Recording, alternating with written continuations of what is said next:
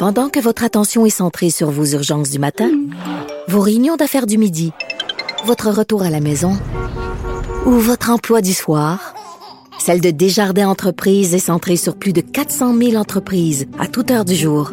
Grâce à notre connaissance des secteurs d'activité et à notre accompagnement spécialisé, nous aidons les entrepreneurs à relever chaque défi pour qu'ils puissent rester centrés sur ce qui compte, le développement de leur entreprise. Sophie Durocher. Une femme distinguée qui distingue le vrai du faux. Vous écoutez Sophie Durocher. Tous les mercredis, c'est Héroldi, ou devrais-je dire, every Wednesday, we have the pleasure of talking with our friend Jean Héroldi, the fashion mogul of Montreal. Pourquoi? Parce qu'on va parler sûrement de ce que, ce que nous dévoile le Journal de Montréal, Journal de Québec, qu'au centre-ville de Montréal, un commerce sur deux, on est accueilli en anglais, dont dans des magasins de guenilles. Bonjour, Jean Héroldi. Hi, bonjour, Sophie. Écoute, euh, on en a parlé de toute façon un petit peu déjà, toi et moi.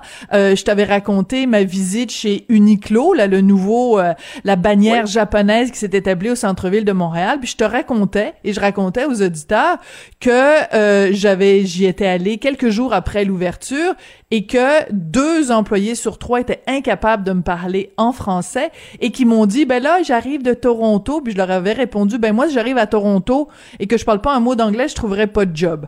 Alors euh, le, le, le, reportage du journal vient confirmer ça. Est-ce que toi tu as été surpris des résultats de l'enquête du journal?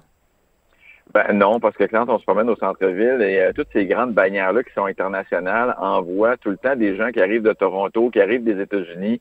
Euh, l'exemple de Zara, je, trouve que Zara, c'est moins pire présentement, mais au début de Zara, c'était la même chose. Tout le monde ah parlait en anglais.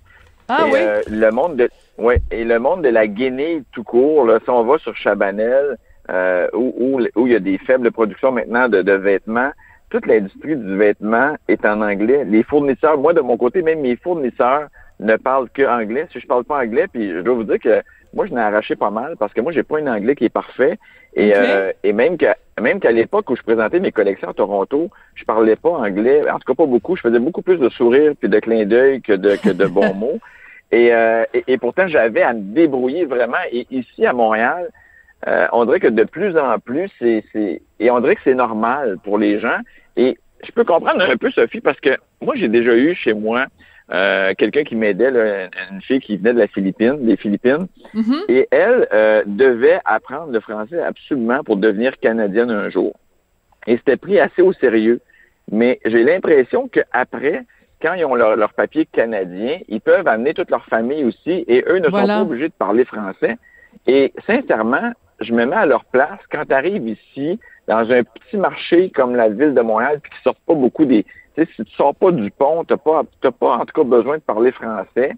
Et euh, je trouve ça dommage qu'on n'exige pas aux gens qui s'en viennent habiter ici de parler français parce que c'est sûr qu'on va le perdre, notre français. C'est sûr, sûr, sûr. Moi, mes enfants, et avec Internet et tout ça, je trouve que ça aussi, de plus en plus, on vit en anglais. Moi, mes enfants sont parfaitement bilingues. Euh, ils parlent aussi bien en anglais qu'en français. Mais, Oui, mais c'est correct même si être on est deux- bilingue. Ouais, Mais- mais... même si on est deux parents francophones, je vois quand même que l'intérêt de l'anglais est de parler avec les amis en anglais et d'écouter des choses quasi uniquement en anglais. Ça change par rapport à ma génération à moi. C'est, c'est, c'est, ça a vraiment, vraiment changé. Et je pense qu'on s'en va vers le pire, en tout cas pour le côté du langage. Moi, c'est mon Mais écoute, que j'ai. Euh, Je te, je te dirais que moi, ça m'inquiète moins. C'est pas cet aspect-là qui m'inquiète. Écoute, moi, quand je suis arrivée au Québec, j'avais 12 ans et, euh, ben, tu sais, j'arrivais de France. Fait que pour moi, l'anglais, c'était vraiment pas quelque chose que je vivais au jour le jour. Mais écoute, quand je suis arrivée au Québec, moi, je passais mon temps à écouter la télévision en anglais. J'écoutais le Cosby Show, j'écoutais Three's Company, j'écoutais... Et je veux dire, ça fait que quand je suis allée euh, euh, à l'université, ben, je suis allée à McGill, après ça, je suis allée à Com- Columbia, à New York, et moi, je considérais que c'était un plus. Tu sais, je parle, je parle anglais comme je parle italien, comme je parle espagnol. Pour moi, Ouais. c'est pas ça qui m'inquiète. S'ils parlent anglais et qu'ils maîtrisent parfaitement le français, j'ai aucun problème. Le problème, c'est quand. Mais le, le, problème, c'est quand euh, il, il, il, déconsidère le français, c'est-à-dire qu'il considère que le français, c'est une langue perdue et c'est une langue pas importante. Et c'est ça qu'on voit au centre-ville de Montréal. Parce que ce qu'on voit au centre-ville ben, de Montréal, c'est des gens qui ne sont pas bilingues. C'est des gens qui se contrefichent du français. Mais moi, je sens ça aussi des familles. Euh, Sophie, c'est ce que je te dis. Moi, les amis de mes filles, euh, j'ai même des gens très proches qui ont deux parents francophones et les enfants, ils parlent, euh, ils parlent français, ils se débrouillent en français, mais ils cassent, ils cassent le ah, français. Ouais. Et pourtant, ah, les deux parents sont francophones. Et ça, je trouve ça inacceptable, premièrement. Mais c'est rendu de plus en plus commun de voir ça, que les parents français se parlent en anglais, les, les enfants euh, vivent dans un monde plus anglophone et, ils vont devenir des anglophones. Moi, j'ai, moi, j'ai, écouté, moi, j'ai, des gens dans ma famille qui aujourd'hui sont rendus des anglophones. Ah ouais. Ça, ça, donne une idée. C'est, et, et fait que ça veut dire ah. que c'est même les francophones qu'il faut qu'ils changent leur manière de faire à ce niveau-là. Ouais, c'est-à-dire que moi, ça me tue quand je vois deux francophones qui se parlent entre eux en anglais. Comme si, tu sais, parce qu'ils vont vers, mettons, une phrase, puis là, ils vont se dire, ah, c'est tellement plus simple de se le parler, de se parler en anglais. Tu sais, il y a tellement d'expressions qui sont tellement plus cool, tellement plus chill en anglais. Know what I mean, tu sais, puis comme, ils vont constamment recourir à l'anglais, comme si le français. Ouais. Les jeunes, les ados, ils écrivent tout en anglais. Hein. C'est, ah oui, sur les SMS. secondaire, là. En tout cas, je veux euh, revenir. Oui, alors je veux absolument revenir à ce que tu nous disais. Tu disais le monde de la guenille est en anglais, c'est-à-dire que même à Montréal, si tu veux euh, travailler dans ce dans ce milieu-là, les fournisseurs puis tout ça, ils ne font pas l'effort de te parler en français. Ah, pas du tout, pas du tout, parce que premièrement, des fois Montréal est rendu un petit marché. Ces gens-là font de la business à travers le Canada ou à travers l'Amérique. Euh, ils produisent des élastiques, ils produisent des, des diverses opérations, ils vendent du fil, et, c'est vraiment difficile de, parler, euh, de, se faire comprendre en français. Moi, j'essaie le plus possible. En même temps, je pratique mon anglais parce que je me dis, bon, ça ah va, ça va m'aider parce que maintenant, je suis capable de me débrouiller facilement. Mais moi, j'en ai tellement souffert de pas parler anglais que c'est sûr que, tu sais, aujourd'hui que mes parents, mes, mes enfants parlent anglais, je suis super fier, mais il faut faire attention, il faut pas traverser la ligne. Et moi aussi, ça m'insulte quand je vais au centre-ville, puis que la personne, euh, et puis tu sais, moi, j'habite à l'île des Sœurs, là, je vais vous le dire souvent. Puis, je comprends en même temps. À l'île des Sœurs aussi? Euh, à l'île des Sœurs, si je vais au Tim Horton, il y a des, il y a des fois là, que c'est impossible en français. Mais en même temps, Sophie, c'est que euh, souvent, c'est des gens qui sont arrivés au pays, ça fait pas longtemps, puis les francophones ici ne veulent pas travailler au Tim Horton. Fait que, tu sais, là, tu fais comme, ben, pauvre, tu sais, pauvre personne, t'as un peu pitié, puis en même temps, ça, ça fait pas mon affaire d'être obligé de, Ouais, ben mais c'est pas une excuse, tu sais. Moi, c'est c'est un argument qu'on entend beaucoup. Euh, c'est des gens qui viennent d'arriver au pays, mais tu sais, comme mettons, euh, bon, mais tu peux quand même la base. Bonjour, puis merci, puis euh, est-ce que ce sera tout? Tu sais, c'est comme c'est impossible que quelqu'un qui vient d'arriver est pas capable de nous dire au moins des mots de base. À un moment donné, il y a aussi une frustration. Et je te dirais, Jean, qu'il y a aussi l'attitude des Québécois. On est tellement fin, on est tellement accueillant, on est tellement tolérant, on veut tellement pas de chicane. Fait que quand on se fait accueillir en anglais, au lieu de se tenir debout puis de se, de se doter d'une colonne vertébrale et d'exiger d'être servi dans notre dans notre langue, on va parler en anglais avec la personne parce qu'on se dit oh mon dieu, elle fait donc pitié. Ben c'est parce que c'est pour ça, c'est tu comprends, ça joue aussi là. Puis en même temps, il y a des gens qui se forcent, puis il y a des gens, moi j'en connais, là, qui, qui viennent de partout à travers le monde, puis qui ont appris le français, puis ils se débrouillent bien, puis ils ont un accent, ça fait leur charme, mais ils réussissent à bien parler. Mais tu sais, Sophie, c'est pas les autorités à un moment donné qu'il faudrait qu'ils soient un ben peu plus sévères sur les gens qui viennent habiter ici c'est pas vrai. Euh, on se promène, il y a des gens qui viennent d'arriver, qui ont, qui eu leur papier, qui sont devenus canadiens, mais euh, qui sont peut-être allés passer leur licence à Toronto pour venir vivre au Québec. Après, je sais pas, mais c'est pas vrai qu'ils passent un examen en français et qu'ils la réussissent. Ils sont pas capables de dire bonjour. Mais non, mais c'est intéressant parce que Jean-François Lisée, quand il était au PQ, euh, avait émis l'idée, parce que c'est dans beaucoup de pays européens, quand tu fais ta demande pour immigrer dans le pays, il faut que tu prouves avant d'arriver au pays que tu maîtrises la langue du pays, et donc les gens à l'étranger vont euh, dans des dans des prennent des cours privés pour euh, apprendre le français, apprendre l'allemand, apprendre plein plein de langues parce que quand tu soumets ta demande, il faut que tu prouves que déjà à l'avance que tu es capable de, de, de payer la, parler la langue du pays. Et euh, Jean-François, quand il avait euh, fait cette suggestion-là, il s'est fait traiter évidemment de xénophobe, puis de ci, puis de ça. Écoute, je veux absolument qu'on parle du deuxième sujet parce que je trouverais ça vraiment trop triste de passer à côté.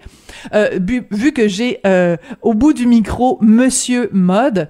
Écoute, depuis dimanche est disponible sur Netflix la quatrième saison de la série The Crown sur la monarchie britannique et c'est les années 80-90. Donc, c'est l'arrivée de Lady Di et on voit vraiment, ils ont reproduit vraiment à, la couture près les robes iconiques de Lady Di. Alors, je veux avoir ton, ton opinion là-dessus, parce qu'on voit vraiment l'évolution de sa personnalité avec l'évolution de ses ben, vêtements. C'est drôle, hein, quand on la voit, puis toute en, avec sa salopette jaune, euh, qui, qui, est toute euh, petite fille à fleurs et qui est devenue finalement une fille, euh, euh, un icône de la mode. Puis, puis l'effet qu'elle est décédée aussi très tôt, ça nous laisse cette image-là, hein, de, de, un peu comme Marilyn Monroe, hein, la seule image qu'on a, c'est la fille qui, qui, est belle, qui est jeune. Et je trouve ça drôle. Puis on voit ça sur plusieurs personnalités. Des fois, quand on regarde les vieilles photos, on a l'air plus vieux, tu sais, plus vieux jeu, plus, plus vieux que dans les nouvelles photos. Et ça, quand on regarde euh, même même des personnalités québécoises, tu sais, c'est pour regarder euh, Claudine Desrochers aujourd'hui. Claudine Desrochers, dans le temps des saisons de Claudine, elle faisait plus ma tante plus vieille, pourtant ça fait 20 ans. Et, mais c'est l'habillement. C'est l'habillement qui fait ça parce que les cheveux, c'est aussi la mode qui est plus actuelle, mais euh, tu sais, Lady Di, quand on la voit danser avec, euh, tu sais, quand c'était là, oh, mon Dieu. danser avec John Travolta, avec sa robe noire, euh, là, c'était comme, wow, là, il y a quelque chose qui se passe, c'est plus la petite fille qui... Puis en même temps, ben, tu sais, Lady Di, on comprend que dans ses costumes, il y a toutes les questions d'image aussi de la monarchie, à quoi il faut faire attention, qu'est-ce qu'il ne faut pas dépasser aussi, là. c'est mais c'est le fun de, de voir qu'ils sont capables de, de recréer comme ça les costumes un peu comme dans notre film, Sophie, qu'on va voir un jour, Aline, qu'on va voir les costumes de Céline. Mais là... Mais euh, cette fois-ci avec les non, mais c'est vraiment frustrant parce que Aline, le film de, de vraiment euh, Valérie Lemercier sur euh, Céline Dion, euh, ça devait être montré à Montréal le 5 novembre dans le cadre du festival mm-hmm. Cinémania. Et là, évidemment, à cause des restrictions, les cinémas sont fermés. Donc, le cinéma est en ligne, le festival est en ligne, puis on pourra pas, ils vont pas mettre en ligne le film Aline. Je me suis renseignée, je suis super frustrée Écoute, revenons à Lady Di. Ce qui est vraiment euh, frappant dans la série The Crown, parce que vraiment la reconstitution historique est absolument hallucinante. Uh-huh. Et c'est de voir aussi que euh, moi je trouve que tu sais c'est une discussion qu'on a eue souvent toi et moi. La mode c'est jamais juste de la mode, c'est jamais juste de la guenille, c'est jamais juste du chiffon. Et c'est euh, intéressant de voir à quel point pour cette femme là qui avait pas d'identité tu sais, la monarchie, c'est, il y a la reine, puis tout le monde autour, vous êtes juste des figurants. Puis elle, en plus, elle était une figurante à côté de Charles, mais que euh, sa, sa, façon de, de, de s'habiller, euh, ça fait aussi partie de, de du charme qu'elle a exercé. La raison pour laquelle les gens l'aimaient, c'était évidemment sa, sa grande beauté, mais c'était aussi ce qu'elle dégageait de par ses vêtements. Oui, oui. Euh, Lady Di dégageait une femme qui tout, tout le contraire à sa, à sa belle-sœur, je trouvais là, Sarah. Je trouve que Lady Di a dégagé la sagesse, euh, la douceur, le calme, la paix. Je trouvais que c'était hein, c'était vraiment ça qu'elle dégageait. Puis par ses vêtements, ben la même chose. Juste que tu sais, ben, vers la fin, elle commençait à être, tu voyais que elle avait eu euh, peut-être quelques frustrations dans son mariage, puis que même dans ses vêtements, tu, le voyais qu'elle voulait plus provoquer, elle voulait plus euh, aller euh, se, mettre plus en valeur, je pense, et avoir plus une personnalité qui, était à elle et non pas ce qu'on lui imposait. Oui, puis c'est important de mentionner que, écoute, justement, tu l'as dit un petit peu, c'est que euh, au sein de la monarchie, les règles sont très très sévères. On en, on s'en, on, ça nous a été rappelé quand Meghan Markle est arrivée dans la famille euh, euh, royale britannique. Il y a tout de, toutes sortes de trucs, et tu sais, même le, la couleur du vernis que tu as le droit de te mettre sur les doigts, c'est régimenté par le bureau de de la reine et euh, tu sais euh, c'est c'est c'est la longueur des jupes il faut que ce soit en dessous du genou ah tant de centimètres et tout ça fait que quand Lady Di là à, à, envoyé promener le prince Charles. C'est là qu'elle a commencé à mm-hmm. dire, premièrement, elle a commencé à porter des talons hauts parce que quand elle était avec lui, elle était obligée de porter euh, des petites ballerines. Ben, elle était plus grande que lui, puis il fallait pas que ça paraisse. Alors, elle portait tout le temps des petits talons, des petits souliers. Et euh, écoute, c'est vraiment, elle est devenue femme le jour où elle a quitté euh, la royauté. C'est quand même assez, euh, assez fascinant. écoute, il nous, il nous reste quelques temps. Oui, vas-y. Rester là toute, toute, sa vie dans, dans, la famille royale, ça doit être une frustration qui doit développer un cancer certain. Oui, tout à fait. Non, moi non plus.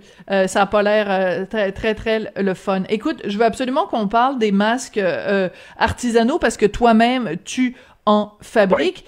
Et euh, il y a toute une question d'homologation dont tu voulais euh, nous parler aujourd'hui. Écoutez, c'est tellement compliqué. On voit dans les nouvelles, là, bon, là, le fédéral parle de trois épaisseurs, on parle de deux épaisseurs, on parle de masques avec une un, plastique pour les garderies, avec beaucoup d'argent qu'on va mettre, des masques qu'on achète, euh, les premiers québécois jetables, parce que nous, on en faisait déjà des pas jetables.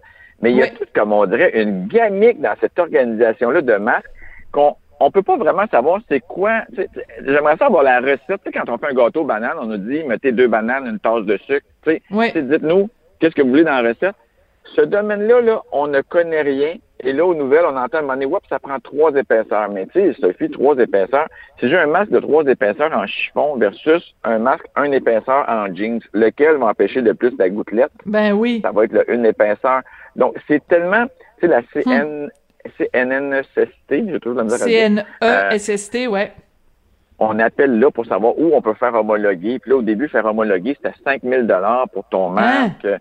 On sait comme ceux qui font des masques présentement, on sait pas trop vers où s'en aller. Ce qu'on se rend compte, c'est que le gouvernement veut acheter des masques qui sont jetables. Et pourtant, la pollution de ces masques-là, c'est aberrant. C'est épouvantable, on en voit partout.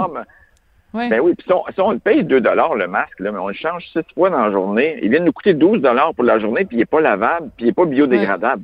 Tu sais, à un moment donné, est-ce qu'on serait capable de s'entendre pour faire un masque qui est lavable, de un, pour l'environnement, je parle pas, je parle pas à mon profit à moi, là, parce que des masques, je vais pas faire ça toute ma vie, mais pour l'environnement, hmm. c'est épouvantable vers quoi on s'en va, parce que les gens portent des masques, jettent des masques, ça reste, écoute, c'est comme, quasiment comme des, des couches que tu envoies aux poubelles, ça prend des années et des années. C'est la même matière sur le dessus. C'est un très bon euh, point. Fait qu'écoute, on va, on va devoir éclaircir cette question-là des masques. C'est vraiment pas clair. Puis tu as tout à fait raison. La question de la pollution.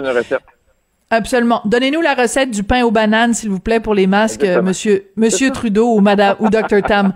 Écoute, euh, on en a parlé au tout début. On a parlé de euh, euh des, des, de l'anglais au centre-ville. On n'a pas parlé, par contre, d'Olivier Primo et ses fameuses Slice Gang Pizza. Mais je voudrais quand même à tous ceux qui pensent que la seule façon de réussir, c'est de le faire en anglais. Je voudrais dédier, et je pense que tu vas être d'accord avec moi, Jean. Je voudrais dédier dédié cette chanson de RBO, I Want to Pong. Et c'est là-dessus qu'on va se quitter. À la semaine prochaine. Merci beaucoup, Jean.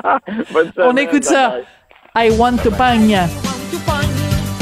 I want to pong. Is it good? Is it that I